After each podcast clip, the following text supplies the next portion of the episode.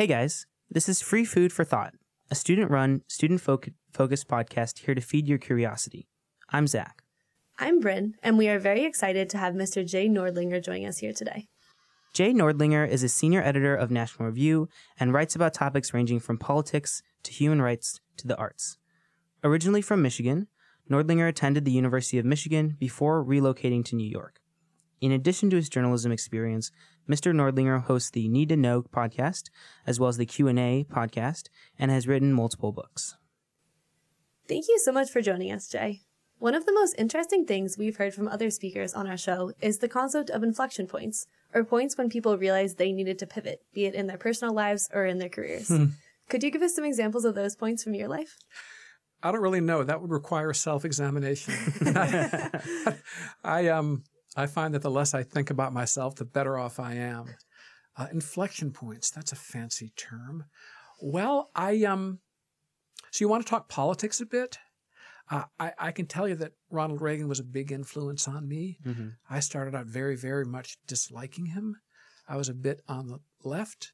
That was in the early Reagan administration. And then he kind of won me over personally and politically. So I became a, a Reaganite, much to my surprise.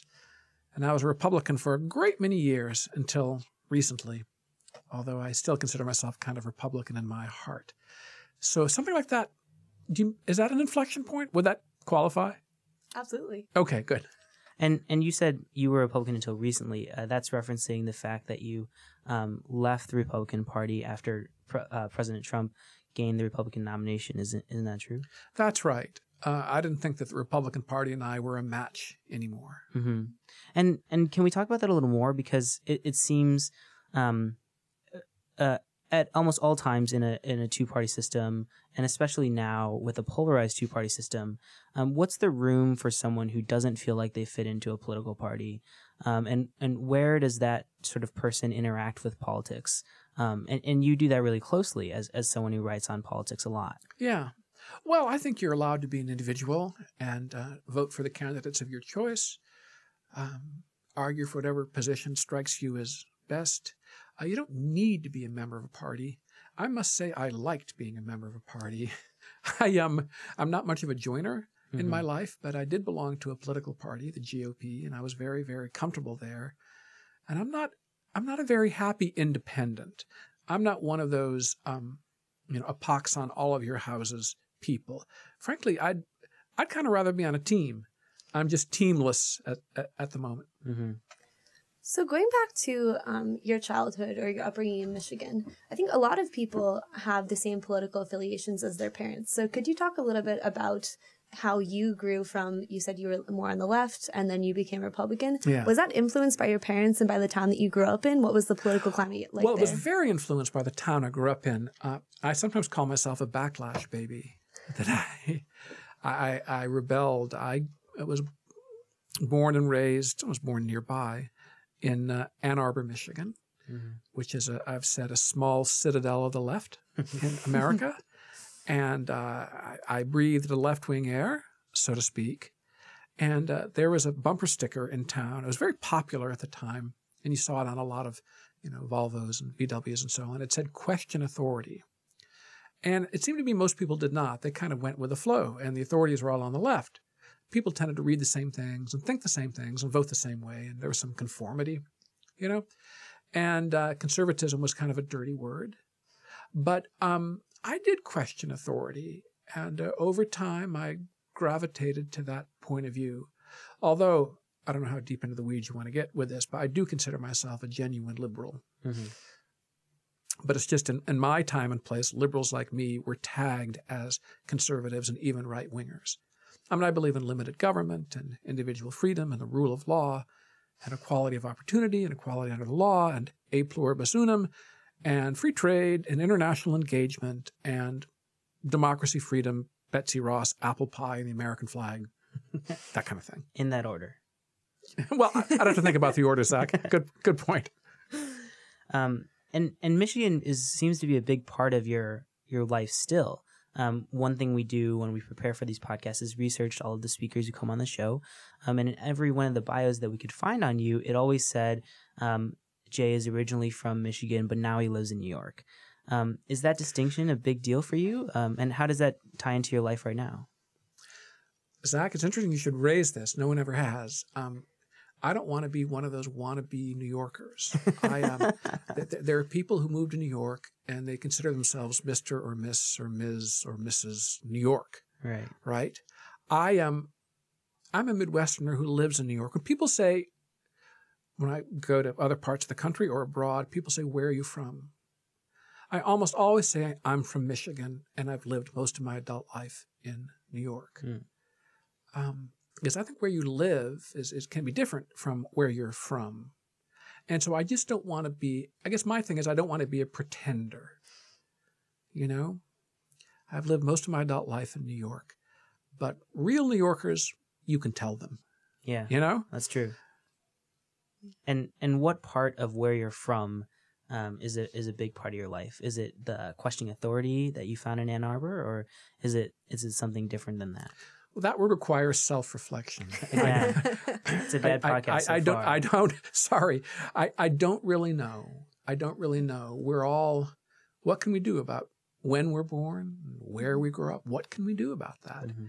I suppose it stamps us somehow, but I've been lucky to have uh, a great many experiences and a great many places and meet a great many people. And I think my reading has been pretty broad. And you get out and about, and you learn that people pronounce different words funny. And uh, you know, in Michigan, uh, the way we think of it, where you're from, no one has an accent, right? Mhm. Anybody in Sudbury, Massachusetts, have an accent, Bryn? Oh yeah. I regret the loss or the evanescence of regional speech distinctions. Mm-hmm. Um, you don't talk like a New Englander, Bryn. I don't. It's a dying breed, which is Yeah. a little sad. Actually, my father um, had a pretty strong Boston accent before he went to college, but people thought that he sounded uneducated. So eventually he, I'm not sure if uneducated is the right word, but I think he was self conscious and eventually he lost it. And I think that's happening all over. Well, there, there are a few things that have erased our speech distinctions. One is um, television, hmm and another is prosperity. People move about, and they don't live and die where they were born necessarily. And so this homogenizes our speech. By the way, is it Sudbury or Sudbury? Sudbury. Gotcha. for me at least. so, thinking about your transition from Michigan to New York, um, I've also noted that a lot of your more recent pieces for the National Review have focused on um, more countries outside the United States, looking at Marine Le Pen and democ- democratic leaders in Russia. How did you start focusing on politics outside of the United States in addition to politics inside the United States? And what do you think is the value in looking at politics in the international realm as well? I've I've always liked politics. I've always liked the world, uh, learning about the world, different situations. I was one of those kids. I loved reading the newspaper.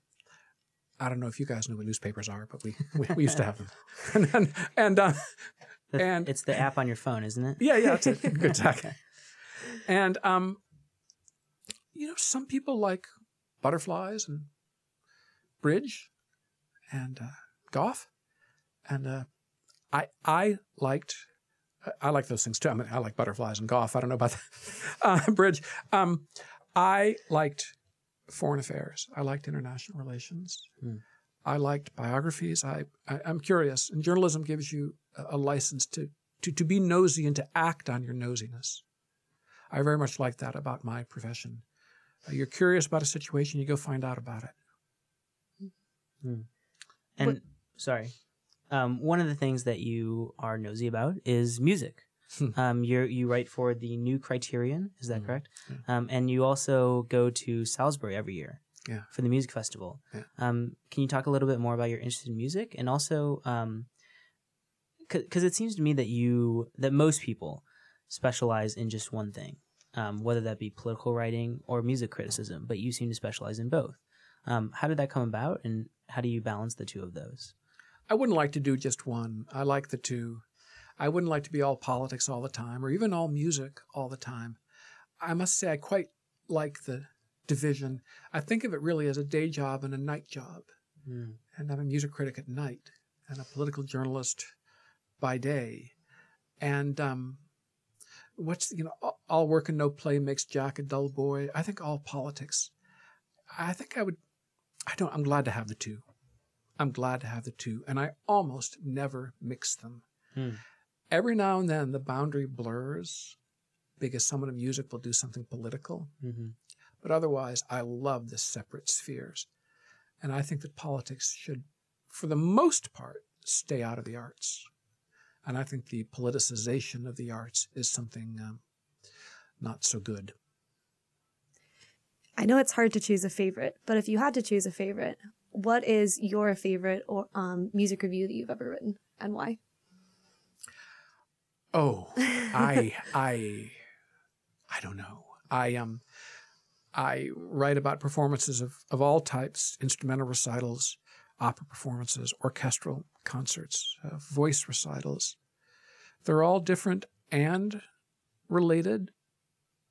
I um, I'm lucky enough. I write only about the top people in New York and elsewhere, so I can't hurt anybody, uh, which is very important uh, because I um, th- there's a wonderful expression that, as far as I know, William Safire came up with, the late columnist for the New York Times: "Kick them when they're up, not kick them when they're down." And so, if I say something critical about a pianist or a tenor, I'm not going to be able to harm that person. He may not like it, but uh, he's established already, so that frees me up. I wouldn't want to knock someone middling.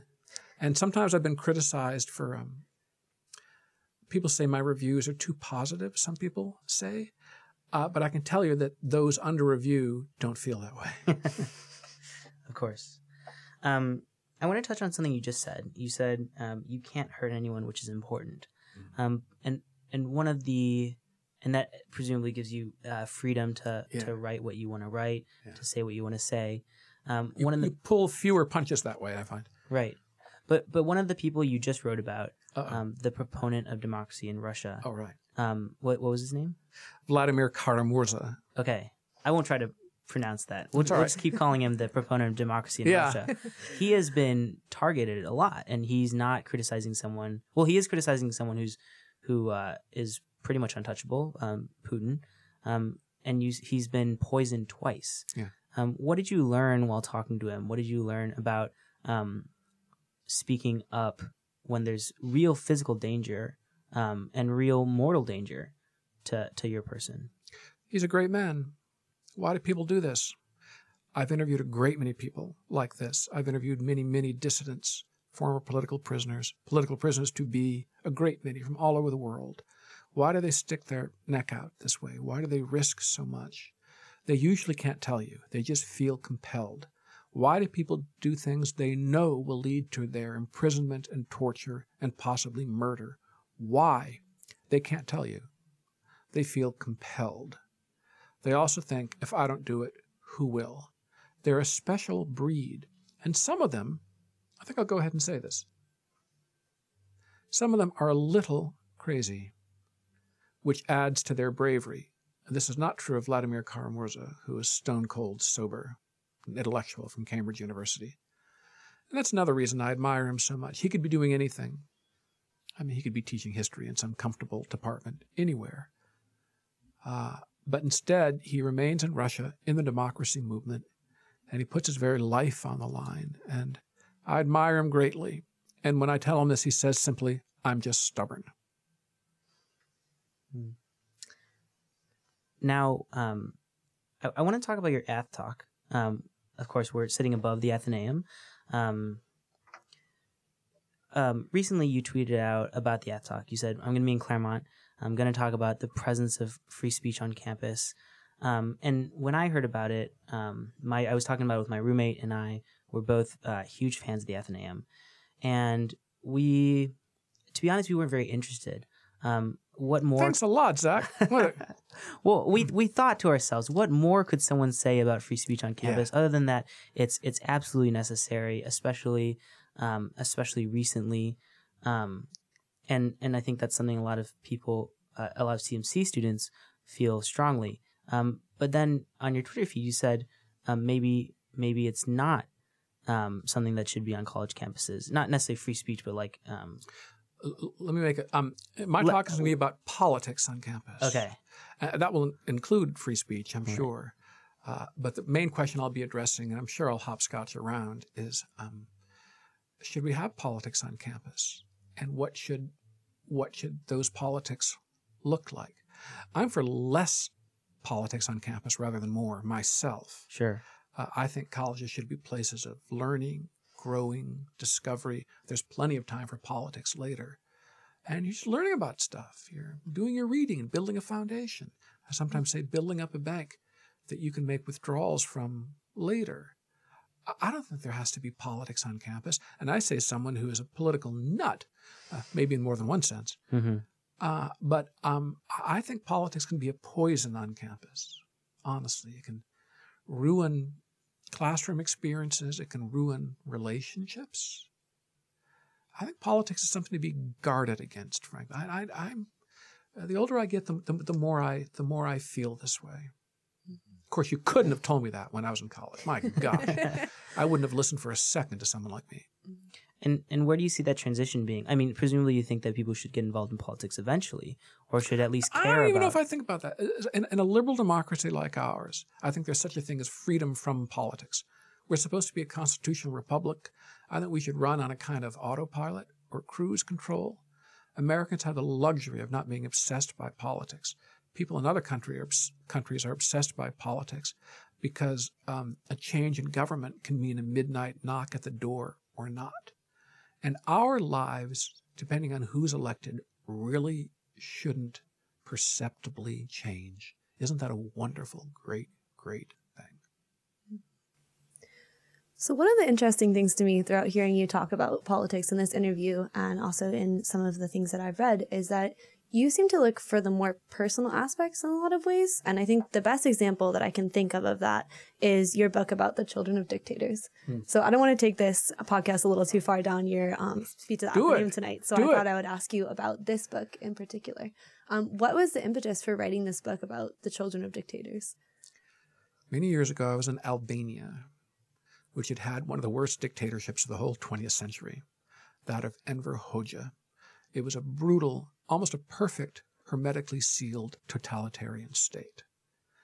And I asked someone, did Hoxha have children? Because I couldn't imagine being the son or daughter of such a man whose name was synonymous with oppression and murder and evil in that country. So he did have children. I wondered, well, what were their lives like?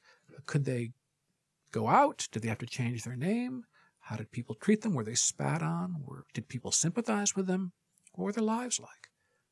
And I thought maybe that uh, you could do a piece, a magazine piece on the Hoxha children. And I'm a magazine writer, and you're always looking for your next subject. then it occurred to me, you know, well, I could do um, I could do a survey of such men and women, and make a book of it called "Children of Monsters." So I did. What was the most interesting story that you found there? Or one of the oh, most there, interesting, I'm sorry. no, it's quite all right. They're the most famous son or daughter of a dictator, except for those sons who succeeded their father as dictator. So the two of them in North Korea, one of them in Syria, one of them in Haiti. The most interesting son or daughter is the famous Svetlana Stalin, who defected to the West. And uh, I think, although she could be impossible, just an impossible woman, I think she is a touching and admirable.